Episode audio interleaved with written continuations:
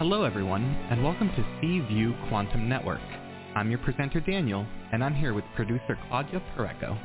Our opening song features Reach for the Stars from Cyclone's new album, Showtime, available on all music stores and platforms. A moment of your time is one of the most extraordinary gifts we could ever be given. We are honored every time we've received a moment of your time. We are servants of the new age, the time of prophecy, the time of the ascending sixth sun. We are a platform for alchemists and multidimensional souls. We connect with many planes of reality and assist the awakening journey. We are pure light, transmitters of high vibrational light out into reality. Our shows are held on Fridays at 12 p.m. Eastern Time, 9 a.m. Pacific Time. At any moment to participate on our shows, please call 805-830-8344 and press 1 to talk with the host. Call for free at 805-830-8344 and wait in line, or you can use Take My Call, and for $11 you can jump the long list of callers. Do so at www.paypal.me slash P-U-R-E-C-O slash 11 and then please PM or email Claudia Pureco at cview1111 at gmail.com and include the phone number you'll be using to call the show. All of our podcasts are easily found in all social media and are available free, live, or on demand.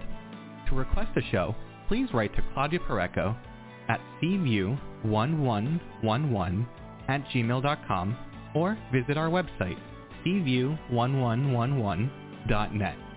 Now, let's listen to our host and topic of the day.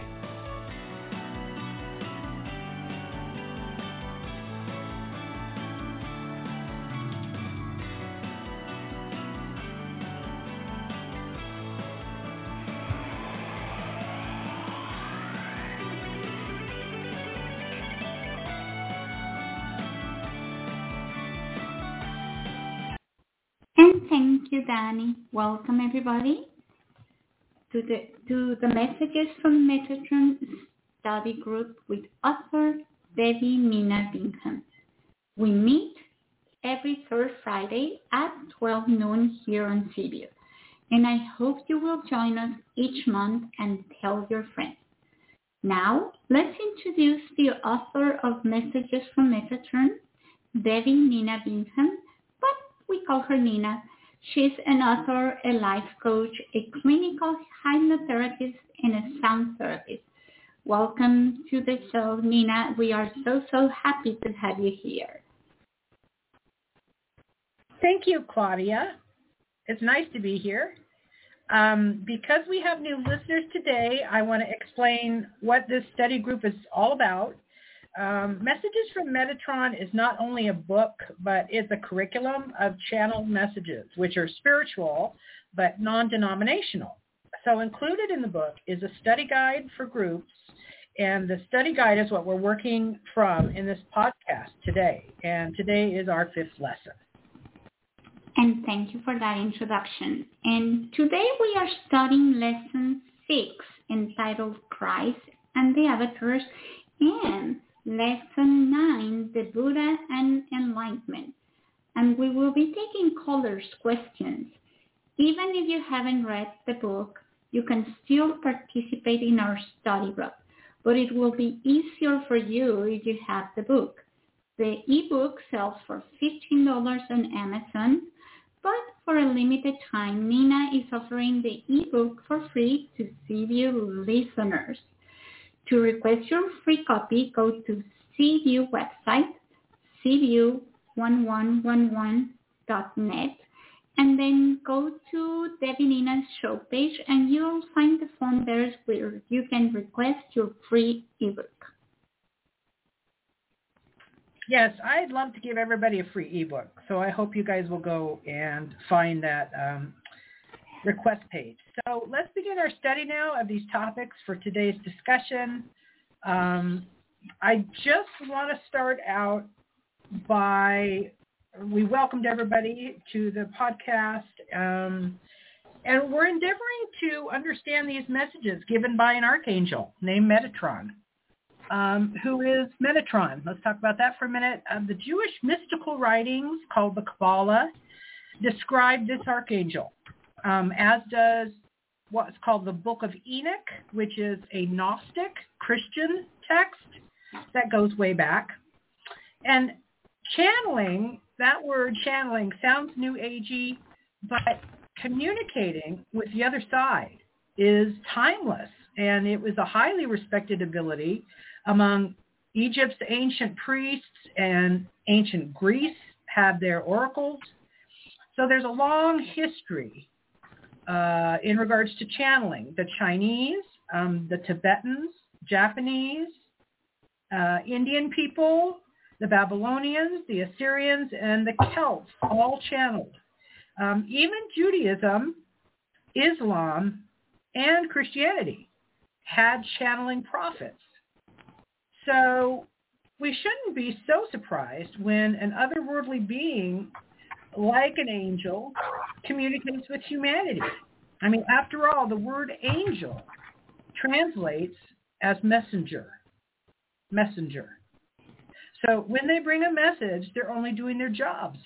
So for today's study, we're going to be learning about Christ and the avatars and talking about what an avatar is. We'll define that from chapter 6 of the book, Messages from Metatron, and from chapter 9, Enlightenment and the Buddha. And so I'd like to mention that it'll be easier to study with us if you have a copy of the book. So I hope you reach out and get your free copy. Um, okay, so we're going to dive right in here with message uh, Christ and the avatars. Metatron begins this chapter by telling us that while our understanding of the story of creation uh, seems, you know, really solid to us, you know, the Bible says that it was Adam and Eve in the beginning. So but that in fact, uh, that in fact, our, that knowledge of our own species and of God, uh, Metatron says it keeps developing over time. So he's pointing that out. And he says, just like our technological knowledge continues to grow, um, religions have all mutated over time as science has made new discoveries. Okay? So we tend to think about our religion and our beliefs which are dearly held as very solid facts, don't we? but what he's saying is that, in fact, if you look over, you know, many millennia of our history, you're going to see that our beliefs in God have changed a lot, um, and and of the world. For example, case in point, it used to be believed that schizophrenics who heard voices were demon possessed.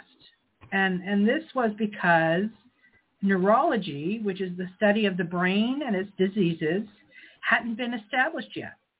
But as science developed and found that there are organic neurological chemical imbalances causing delusions, um, then we could stop exorcising demons, right, and start developing medicines to treat mental illness.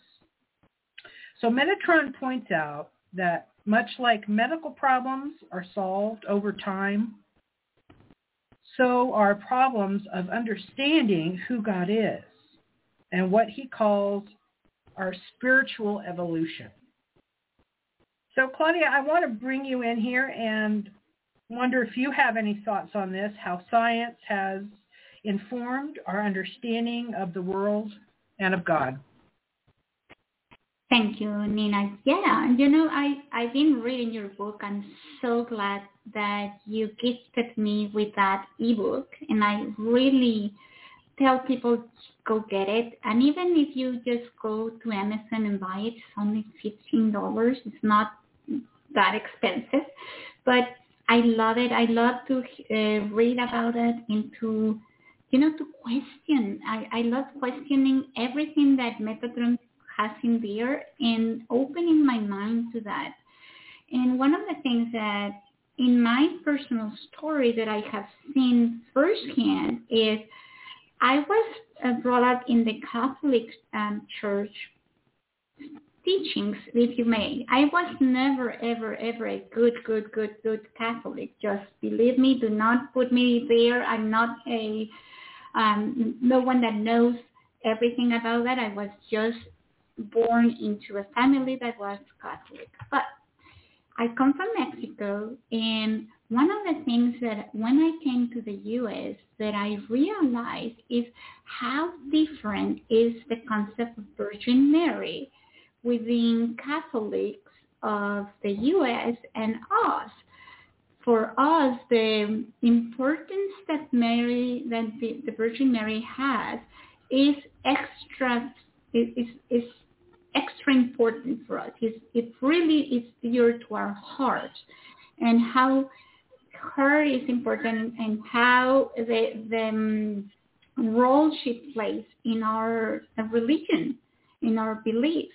And then you come here and she doesn't have that predominance for most um, people in the U.S. And it's the same religion. So it's like, oh, I love when he says that it's, um, Metatron says that creation and, and beliefs has to be, it, it suits different ethnologies.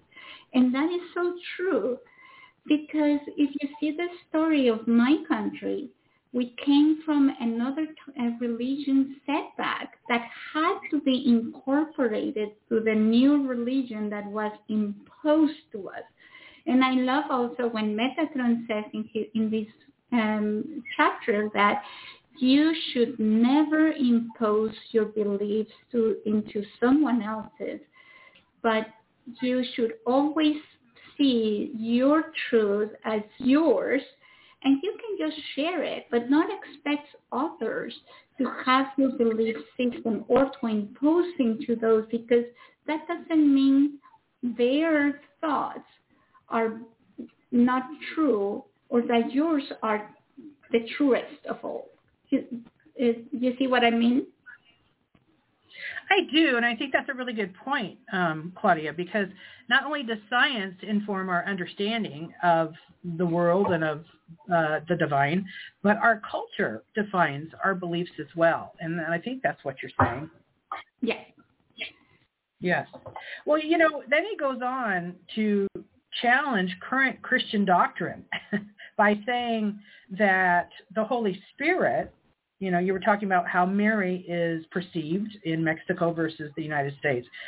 But he's talking about now the Holy Spirit, and he says, you know, the Holy Spirit is known as the third person of the Trinity, um, but he's saying something a little bit different. He puts a little different twist on it and he says, actually, the Holy Spirit is a description of the soul. And he explains that. Um, he says this mysterious Holy Spirit is, quote, the spirit of wholeness, whole spirit, Holy Spirit, the spirit of wholeness, which, and then he says, well, who is this spirit of wholeness? It's all the children of God. And then he states that the Trinity is Father, Mother God, and the children of God. He says that's the true Trinity, and that's the divine family. And so the Catholic Church has interpreted the Holy Spirit to be a personality or a spirit. But Metatron says that wasn't a correct interpretation. And Metatron is saying that what we've accepted as fact, because we've been told by the church, um, that this will change with the help of science and time. So for example, it used to be accepted as fact that that the world was flat. Okay, but discoveries and technology such as the telescope and the microscope have caused our worldview to change and our concept of God has continued to evolve due to science. So I'd like to ask you, Claudia, a study question here. Um, when Metatron says each of you are the Holy Spirit, in practical terms, what does that mean to you? How can you and I be a part of this spirit of wholeness? Yeah, so so when I think about that is it's, it's mind blowing. It's like Okay, so we are the Holy Spirit. And, and remember when uh, when in Jesus' um, time he said that the Holy Spirit would be brought unto all of us. So I interpret that that it's this consciousness of who we are that we would eventually be able to think as ourselves as holy or divine, uh, and as part of that um, God reflection of. of uh, but even even though my mind can say those words, you know, my I can express those words and I can see where it goes. I still don't think I have the ability to really understand it all because I it's it's in a way it sounds so pretty it sounds too good to be true and then it makes you question if I'm that Holy Spirit that wholeness of God. Why is it that in some instances you feel so limited? Like why is it that okay yeah i'm i'm that but on the other hand i'm this human that is in these human terms determined by human um, events that happens to you? Yes. You know when he said that i thought of how when we're all getting along as god's children that it's very healing and mm-hmm. it does bring wholeness and a spirit of unity. And then I thought about the word unity and I thought, you know, unity is wholeness, isn't it? So so what I want to say here though to you and your question because you're saying, well then why don't I feel like it? Why don't I mm-hmm. feel part of this wholeness? And I think to be whole is not to feel whole. Okay? Because I can be something and yet feel something different about it. Right? I could be the most beautiful person on earth and if I'm having a bad hair day, I'm mm-hmm. not going to feel that way. Okay? So to be whole is not necessarily to feel whole. Doesn't mean we're not. Doesn't mean we're not part of it. So Metatron then switches gears and he, he goes on to make these claims about Christ. So let's look at what he said about Christ. Number one, he said Christ claimed to be one with Father God, um, but he explains that Christ was actually a projection of God the Father. He was God. That's what he said. So although the Bible doesn't describe Christ as being a projection, because 3D holograms that technology again wasn't developed until the 20th century. Um, so the Bible is not going to talk about those kind of issues, right? Holographic technology. But the Bible does quote Christ as saying, quote, the Father and I are one. If you've seen me, you've seen the Father because he's the one who sent me. So Christ told us that they were one and the same. So that does line up with what I believe with what Christ said. Number two, he said Christ came to experience human existence and Christ healed to demonstrate his divinity. Now that, of course, agrees with the church doctrine. And then three, he ends the message, this message by saying that all religions lead to the same God. And this agrees with what Hindus believe that all paths lead to the same God. Um, the Indian saint Sri Ramakrishna said that. So I'm wondering, you know, what you're thinking about saying that all religions lead to the same God. So you know when I when I read that and then it, it has another explanation where it says when you go to heaven, God will project to you that which you believe. So it's like it's a, a one of the things that I would think would give me proof that Jesus exists is if I die, I see Jesus. But if I believe in Jesus, I will definitely see Jesus because God would project Jesus to me as a proof. So it's a self-serving prophecy that whoever I believe I would see in the afterlife, that's the one that I would see because God is all of that. So, so it's funny. It's funny because it's so simplistic, and at the same time, it serves to everybody because then we don't need to fight and see if Jesus is better, if it's Buddha, if it's um, I don't know God or Jehovah or whoever you believe. That's who He is for you. Yes, you know, there's um, some interesting research on that, Claudia. Um, so near-death experiencers, I've done quite a lot of research on this topic, on near-death experiences. Near-death experiencers after death of the brain, what they see is, is very correlated to um, the particular religion that they believe in or were raised in. So Christians tend to see Christ um, or a being that they, you know, a, a, being of light, immense light and love that they call God. Um, however, there are people who are agnostics or um, uh, yeah, agnostics uh, who or who don't, people who don't believe in any any higher power. And what they saw was perhaps um, something different. They didn't necessarily see Christ, um, but they might have seen God, or in some cases they see spirit guides, or some cases they see angels. So it, it does seem that whatever religion that you were raised in or is most familiar to you is what the person tends to see in the afterlife. So to me, that would line up with what you were saying, Claudia, about we don't need to worry um, that our path is the best path and that, you know, everybody should be on my path or they're not going to get to heaven. Because what I'm seeing in the near-death research is that people are encountering in the afterlife um, the person, I guess, or the peoples that that they expect to see that they expect to see.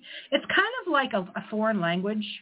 You know it's like um uh, if you're speaking english and you go to the other side obviously in order to communicate with you they're going to speak english right?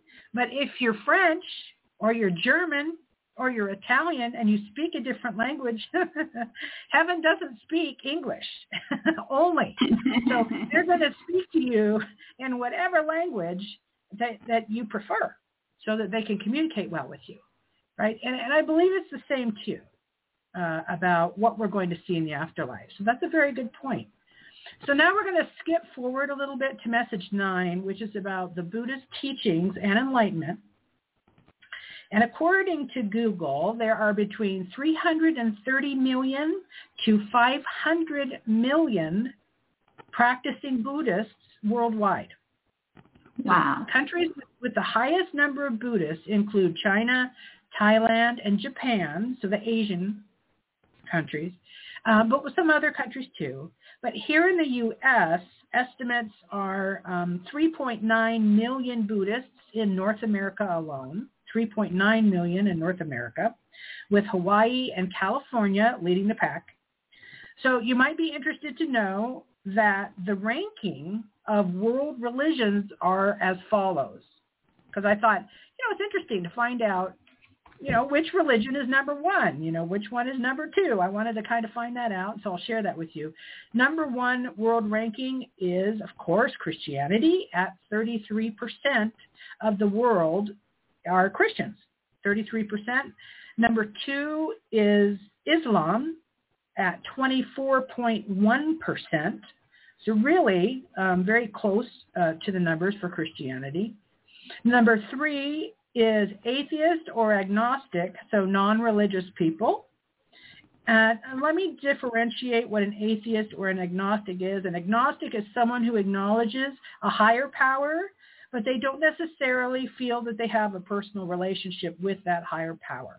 Okay, that's an agnostic. They say, yes, there's a creator, and, and it you know, stops there.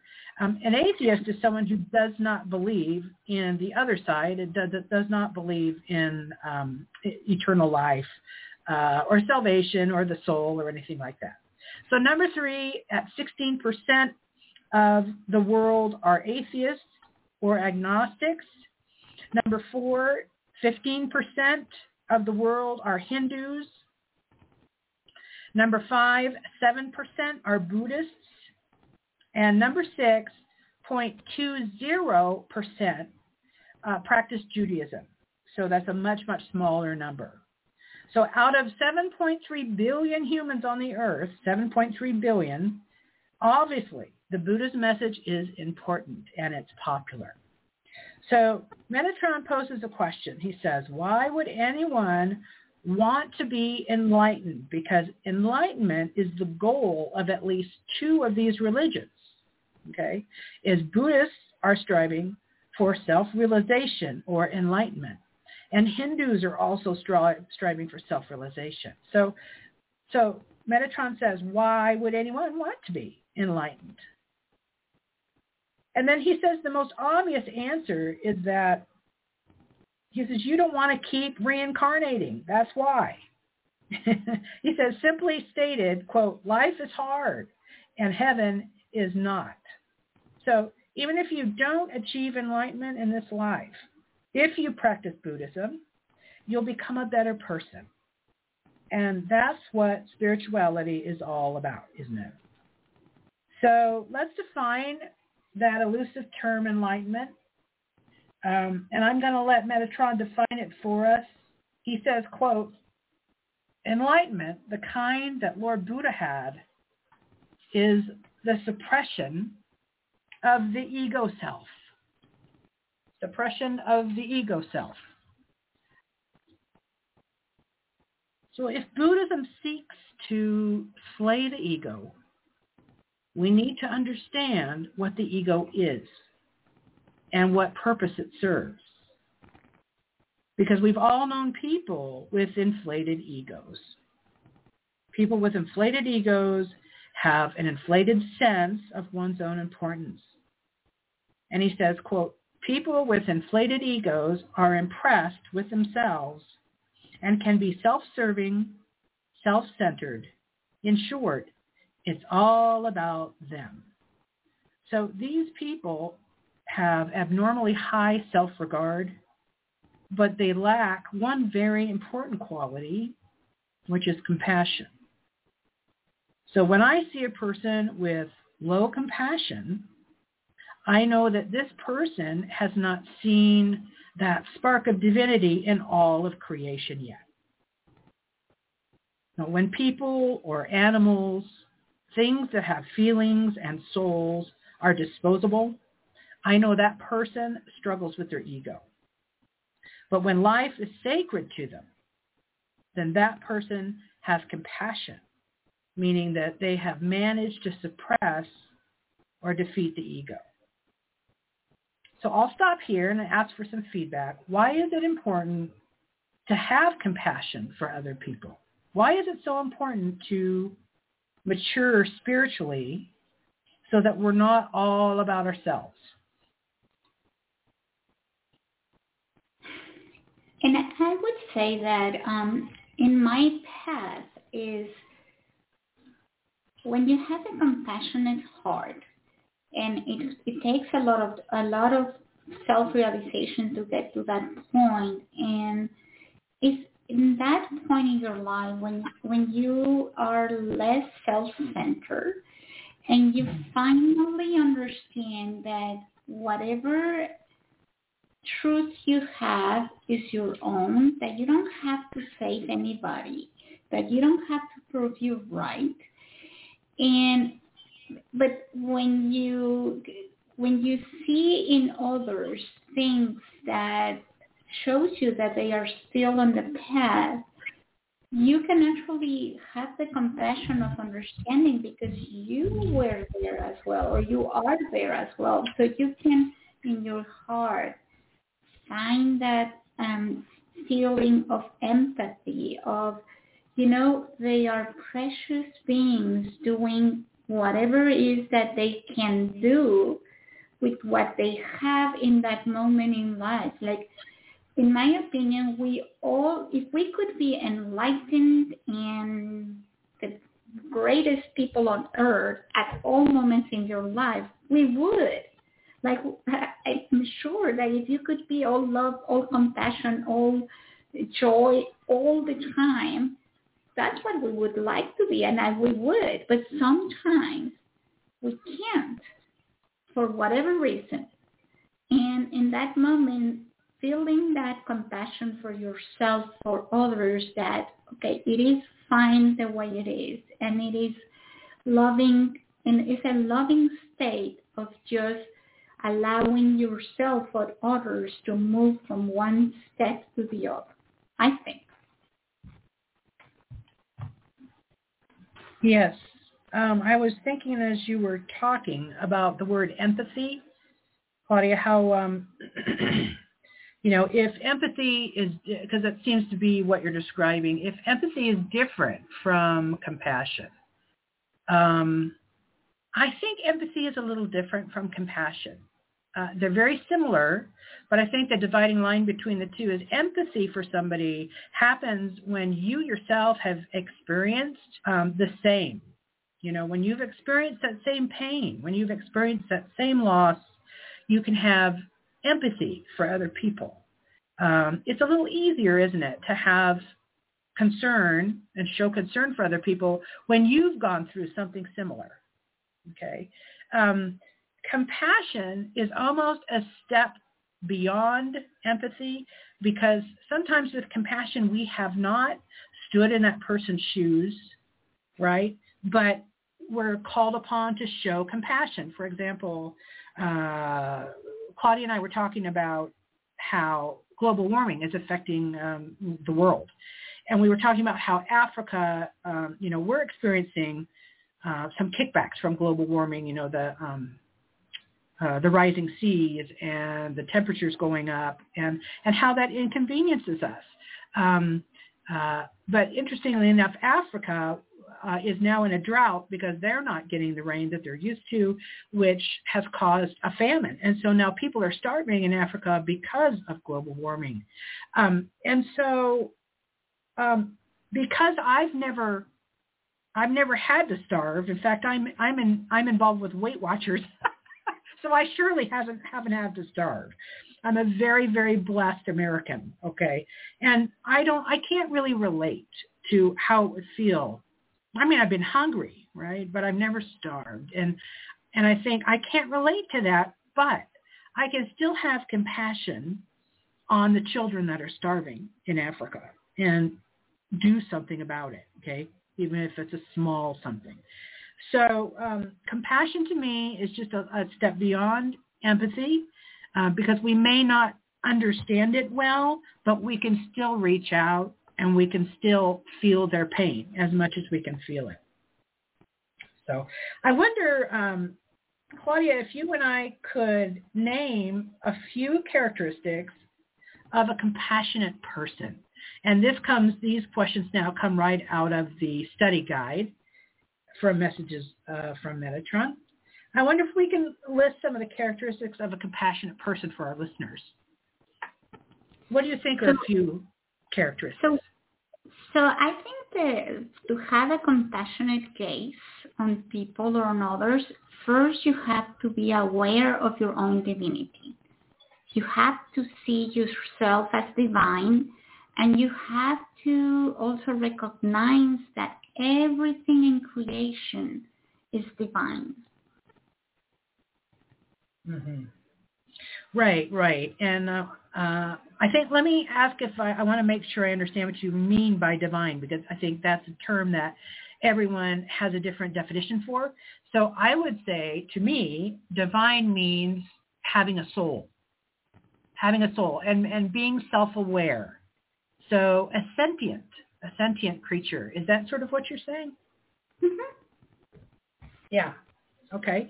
So in order to have compassion, you're saying that we have to be self-aware creatures with a soul who have the ability to reach beyond ourselves, right? Is that what you're saying? Yes.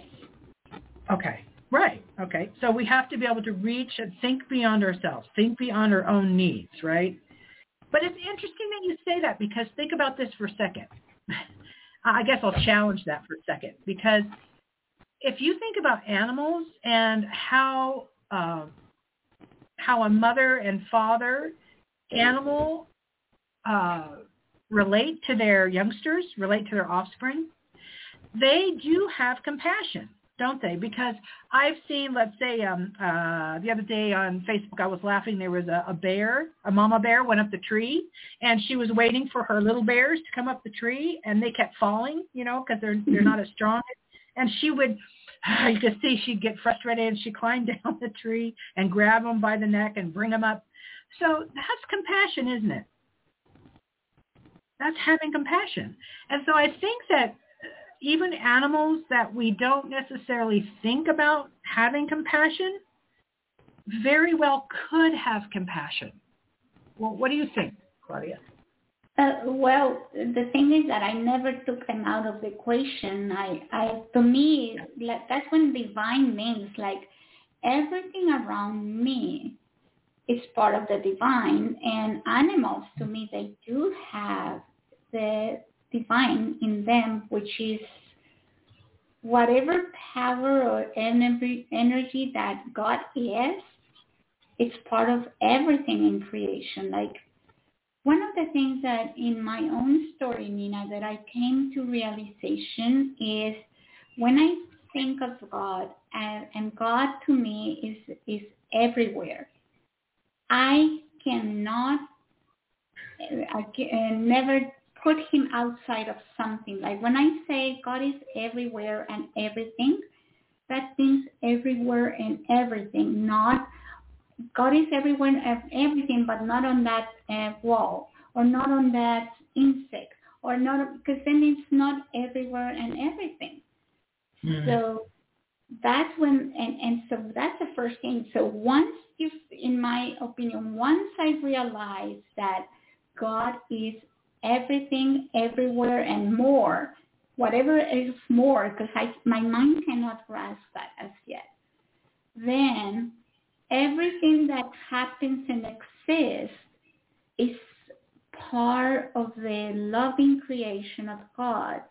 So I can mm-hmm. be compassionate of everything that happens and everything that exists because it's God created. Now, just like you did, I can understand that.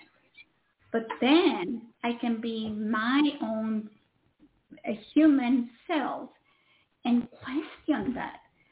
Because sometimes like, yeah, okay, I my mind can understand that and I but I cannot still grasp the wholeness of that. So probably I'm still on the road to be really compassionate. Because still there are things that I don't understand and that I question. And, and you know, that brings me back to something that Metatron said in the chapter 6. He says the human mind has but a few prime directives. One of them is think about the creation. So I, it gets me wondering, okay, he says that, but he doesn't go into more and more detail in this chapter where there are prime directives.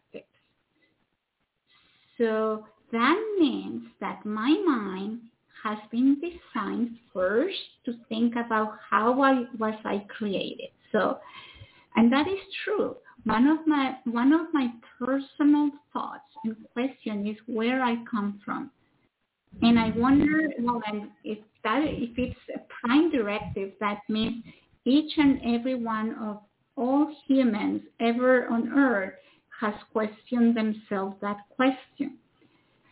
I, so I'm wondering what other prime directives do we have that make us wonder, maybe the other one would be questioning God or questioning the divine. I don't know. So I don't know if the book says more of the prime directives, but that's something else that I wanted to ask uh, on Metatron, and I don't know if he's mentioned more of that. Yeah, I think he does talk a little bit about those um, subjects uh, later on in the book. Okay, Um, so we can wait for those. Yeah, he does. but I think um, you've given a very nice, I think, basic definition of compassion here. And that's Mhm. number one, the ability to be self-aware and to be other-aware. Right? We have to be other-aware in order to show compassion. And number two, um, able to value all sentient creatures. So that spark of divinity that's in life and to be able to value that. So we place Mhm. a value on that. I think that's a very nice definition of of uh, some characteristics of the compassionate person. Um, I want to just push on here to talk about the Buddha for one more minute um, because we don't want to let that get away from us before we're done today.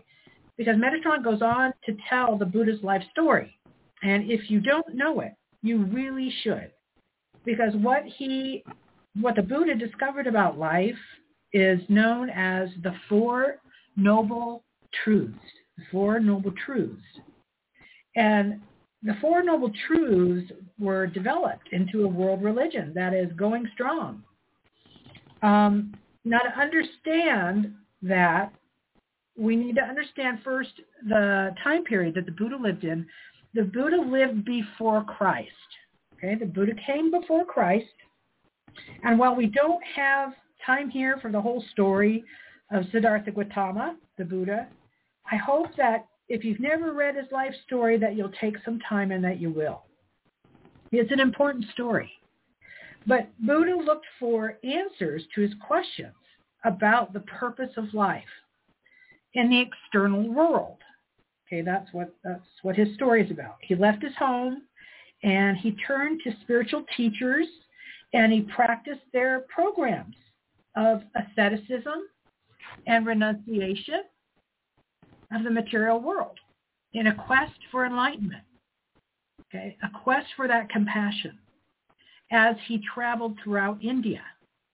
So he was looking outward to teachers for answers and to various spiritual practices said to bring self-realization.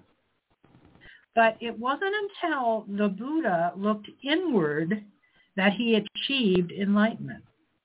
So his is a story about looking in the wrong place. Looking in the wrong place, which is what we do, isn't it? Well, education and books and wise teachers are important. The path to enlightenment leads directly back to us. That's what the Buddha story says. That's what it teaches. And the Buddha is found in your mirror. So the Buddha's story also shows us that suffering causes us to seek God. Suffering causes us to seek God. And I mean, doesn't it? suffering drives us to our knees, doesn't it?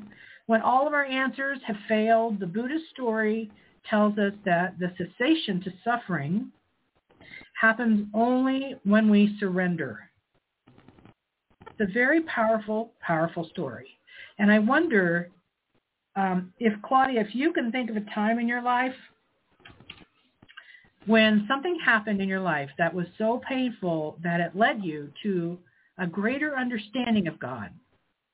Um, and I want you to think about that. And I'm going to tell my story, and then I want you to tell your story. Because for me, what jumps to mind is my daughter's death. Um, in 2013, my 15-year-old took her own life when she secretly went off her antidepressant. And that tragedy drove me to my knees. I mean, literally.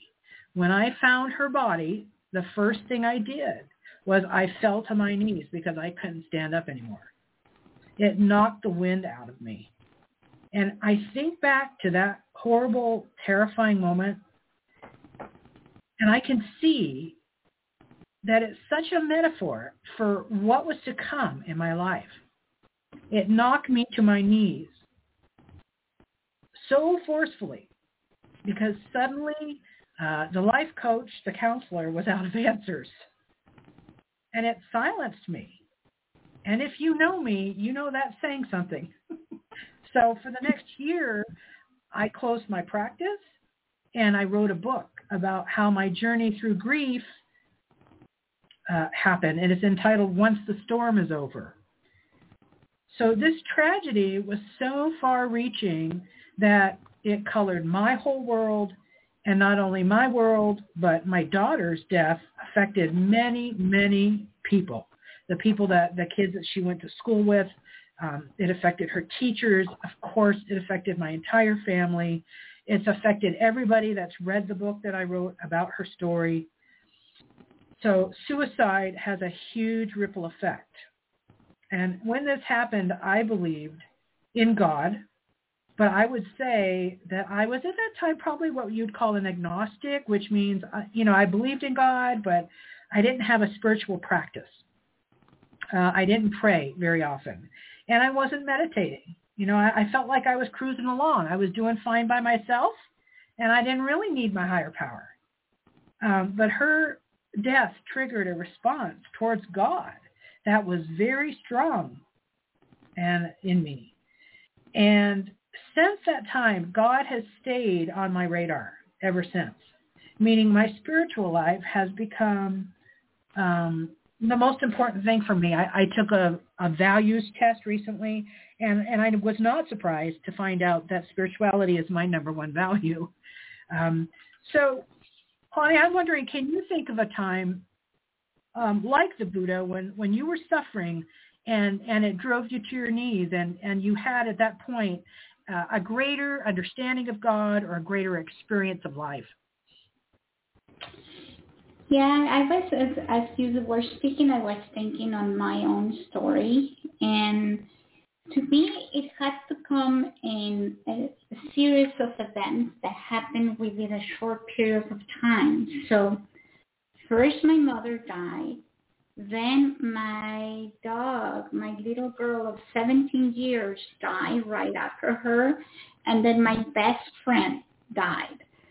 So mm. when these three things happened, like each one of them was experienced with a strength that I never thought they would be that bad. I never before understood grief. Like I would hear people talk about grief and I would just, well, I would just say, well, that's because you feel sad. Just get over it.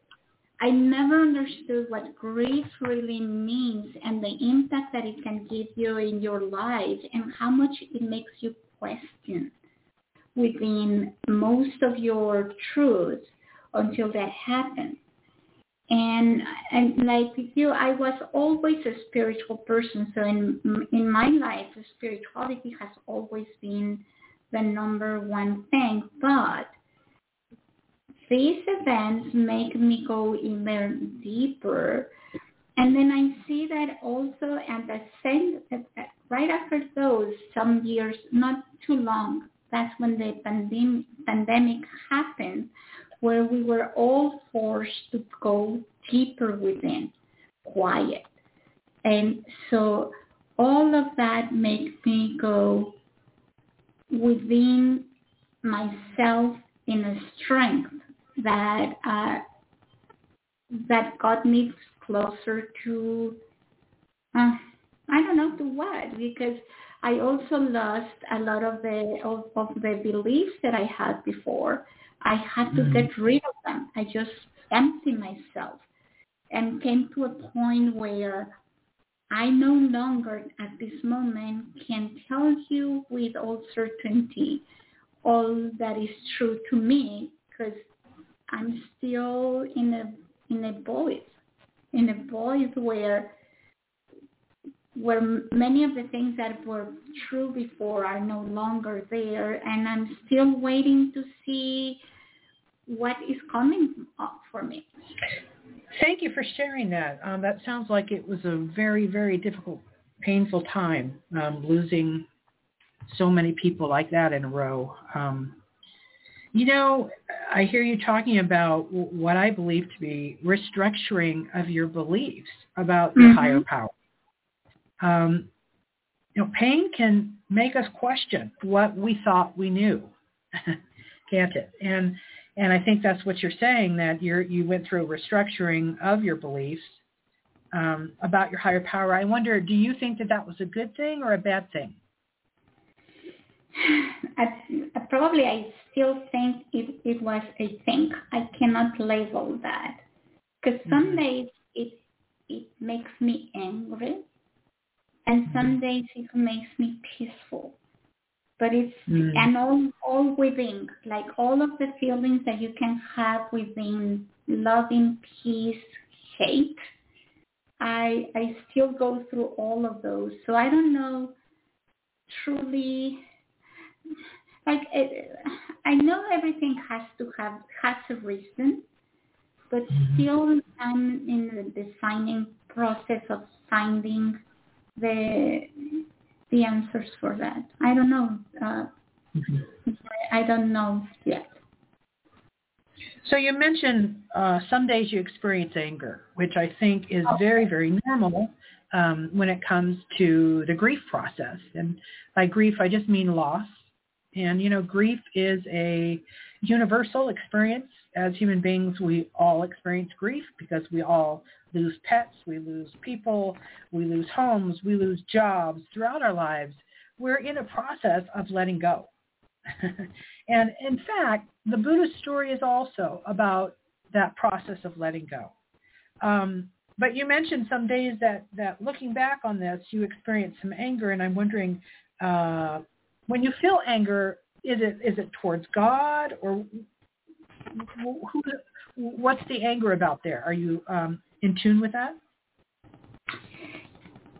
You know, I yeah, probably it's against the creator, whoever that is. It's angry. I feel angry that I don't have the answers, that I don't know with whole certainty whatever is it uh, life purpose, the purpose of death, all of those mysteries in life, I feel angry that I don't know the answer, the certainty, the truth that would that gives that can give me my peace.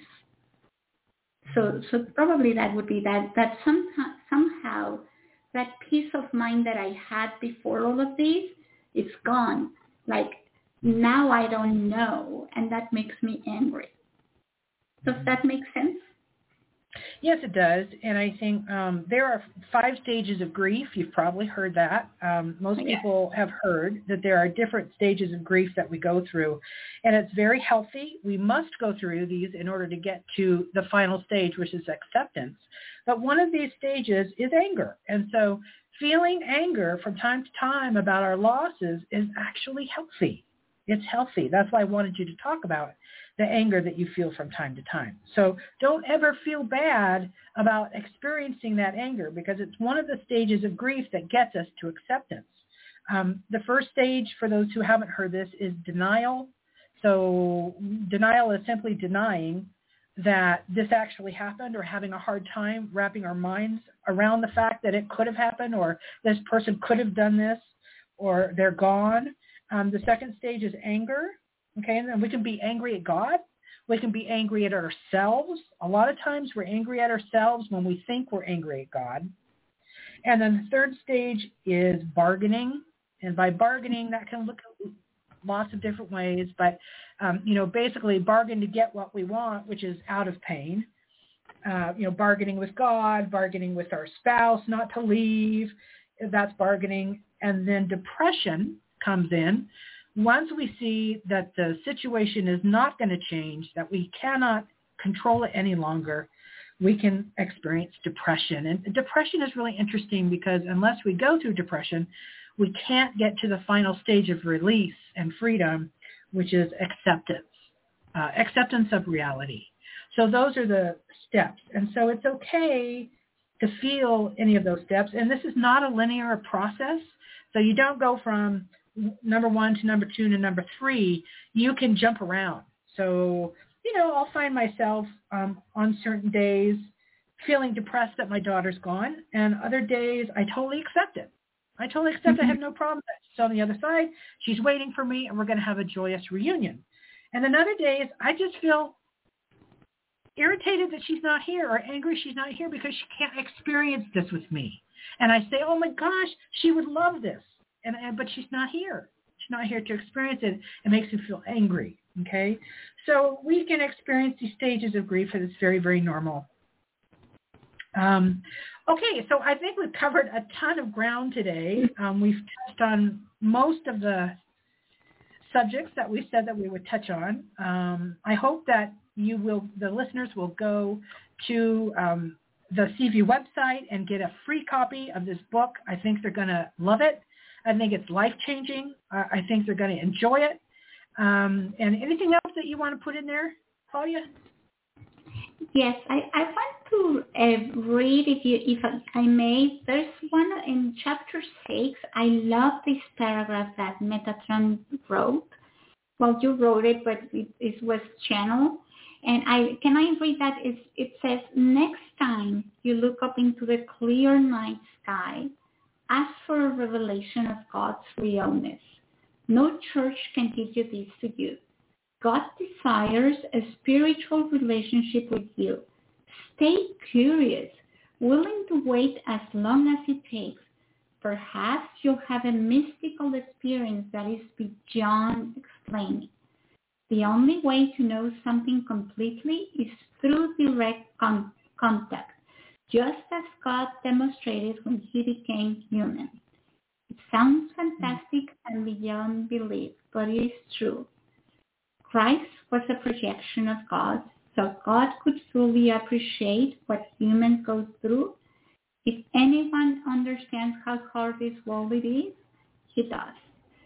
I just love that. I love that um, that paragraph, and I would like also for all our listeners, before we say goodbye, I want to thank everyone that is listening, that is replaying, that is sharing our study group.